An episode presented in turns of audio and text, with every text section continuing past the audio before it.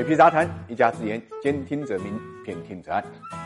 有句话是这么讲的啊，不到北京呢，不知道官小；不到深圳呢，不知道自己兜里钱少。作为中国第一个设立的经济特区，深圳呢有无数个第一的成绩，迎来了经济特区成立四十周年。甚至连英国的《经济学人》杂志都评价说，全世界超过四千个经济特区头号成功的典范，莫过于深圳奇迹。因为在过去的四十年里面，深圳的 GDP 从一点六九亿元增长到了二点六九万亿，猛烈的增长是超过了一万倍。深圳的人均 GDP 呢，连续三。三十五年领跑全国，二零零一年率先突破呢十万，二零一九年呢突破了二十万，近二十年增长了五点二倍，远远超过同为首批经济特区的珠海、厦门和汕头。那么深圳到底是靠什么创造了令人惊叹的奇迹呢？这是一个国际社会都普遍关注的问题。其实我们可以看到，这一方面跟深圳的市场经济环境呢有很大的关系。在深圳，经常可以听到四个百分之九十，从所有制结构来看，百分之九十以上是民营企业，高新企业。技术中间呢，百分之九十是民营企业；研发投入中，百分之九十是民营企业；专利发明中，百分之九十又是民营企业。在这样的一个营商环境下呢，深圳今年有八家企业上榜世界五百强，成为大湾区世界五百强企业最多的城市。而且根据预测，未来这个城市还会诞生更多的世界五百强。因为根据官方数据显示，目前深圳拥有科技型企业呢超过了三万家，国家高新技术企业呢总量呢超过一点七万家，仅次于北京，排名全国第二。除此之外，还有一组数据值得我们关。